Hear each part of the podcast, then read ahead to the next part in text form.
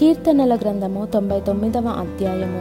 ఏహోవా రాజ్యము చేయుచున్నాడు జనములు వనకును ఆయన కెరూపుల మీద ఆసీనుడై ఉన్నాడు భూమి కదలును.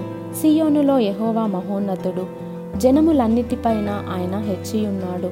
భయంకరమైన నీ గొప్ప నామమును వారు స్తుతించెదరు. ఎహోవా పరిశుద్ధుడు. యథార్థతను బట్టి నీవు న్యాయమును ప్రేమించి రాజును స్థిరపరచియున్నావు. యాకోబు సంతతి మధ్య నీవు నీతి న్యాయములను జరిగించి ఉన్నావు. మన దేవుడైన యహోవాను ఘనపరచుడి.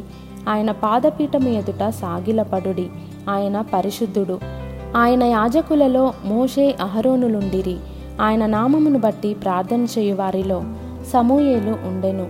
వారు యహోవాకు మొరపెట్టగా ఆయన వారికి ఉత్తరమిచ్చెను.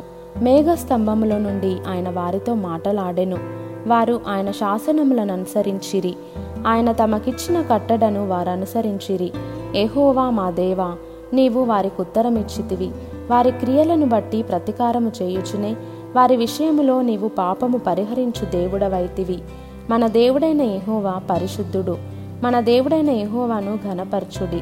ఆయన పరిశుద్ధ పర్వతము ఎదుట సాగిలపడుడి.